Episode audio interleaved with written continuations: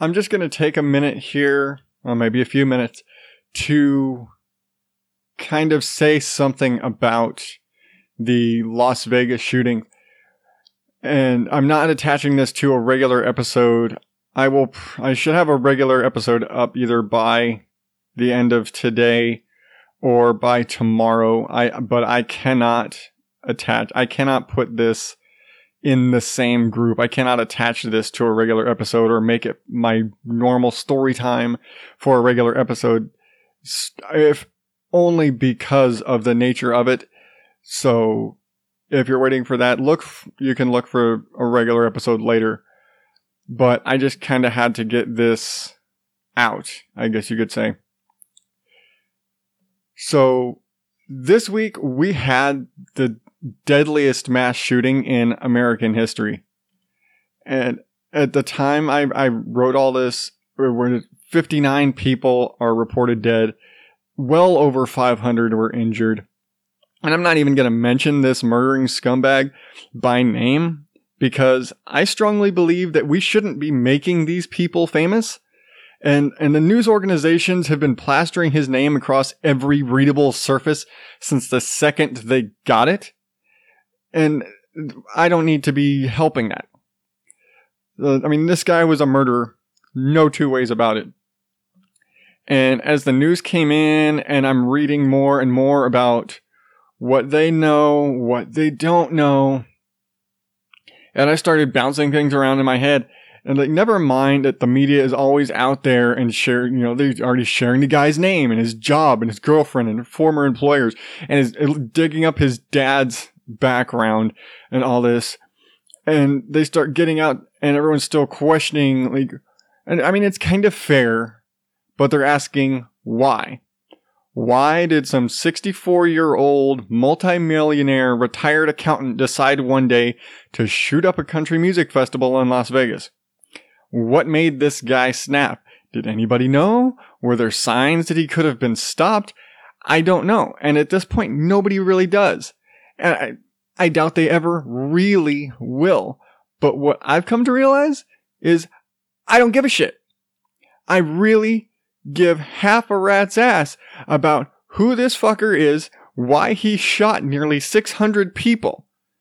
All that matters is that there are nearly 60 people out there who didn't make it home from that concert.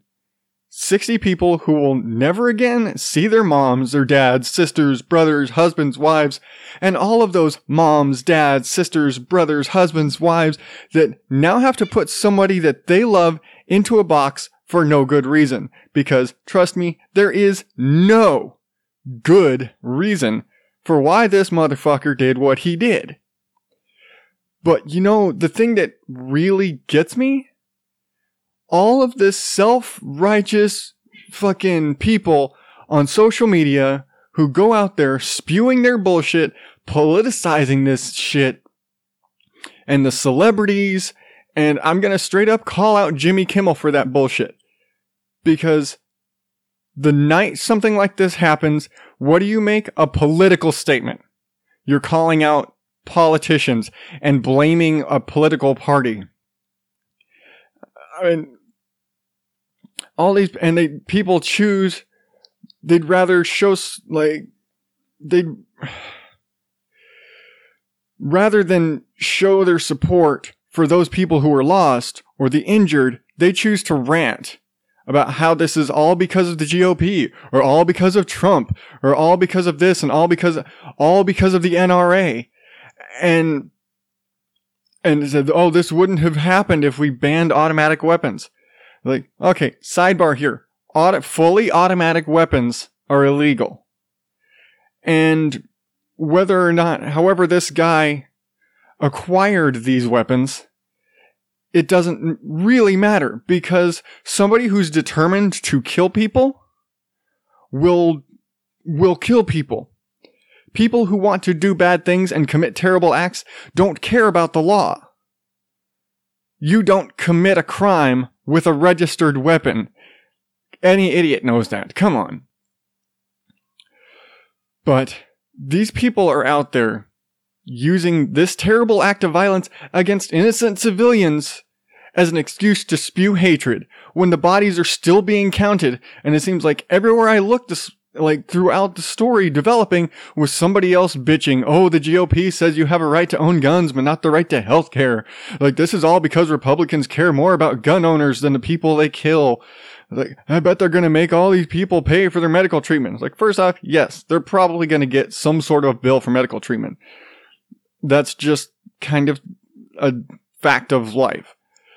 But and and yeah, some of these people are probably going to need therapy for a while after this. I mean, I'm not even going to fault them. It's like, yes, I would absolutely. I've been a victim of a of a crime too. And if it weren't for the support structure I had, I probably would have needed therapy.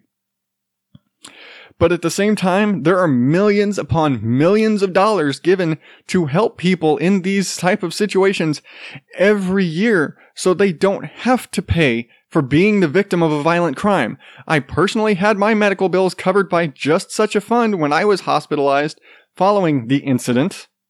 And secondly, this is not a gun rights issue. This is a sick bastard issue.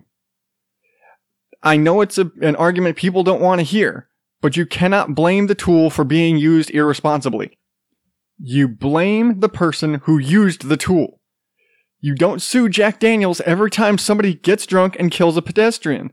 You blame the person who did the killing. In this case, that man is already dead. And I know a lot of people might say that's not truly justice. But to me, one less sick fuck in the world who chose to savagely murder dozens of people is a good thing. But what isn't good is spreading your hate and vitriol across the internet while the bodies are still warm. There were people spewing their hate and rage all over the internet when they hadn't even identified all of the bodies yet. They didn't even have a complete body count yet. And people were out there making this a political issue instead of showing concern for the victims and their families. So, to all of those people, some of whom I, I will say I consider my friends, and take this as an opportunity to spew hate towards any political party or person or policy, fuck you. It's not about you or any political bullshit. It's about those people who lost their lives and the families who now have to put them in the ground. So many people out there chomping at the bit to shit on politicians on either side of the aisle and hate, hate, hate when what's the whole world needs right now is love. We need to be coming together to help these families get through this. We need to be out there donating to these charities so that nobody hurt by this psychopath has to pay for the damage done to them. We need to be going out and donating blood because 600 people out there sure as hell lost a lot of it. We need to be coming together as a country and saying, we love you. We're here to help. Whatever you need, we are there. And when the dust is settled and the services have all passed and the survivors are home and back trying to get back to a normal life, then we can have a civil discussion about what can be done to try and prevent something like this from happening again. No wise choice is ever made under duress. Never. Now is not the time for some knee jerk legislative reaction that will only truly serve to get one political group or another public favor. Now is the time for unity and strength and love for everyone affected by this tragedy. And for the time being, it's time to keep your political views to yourself.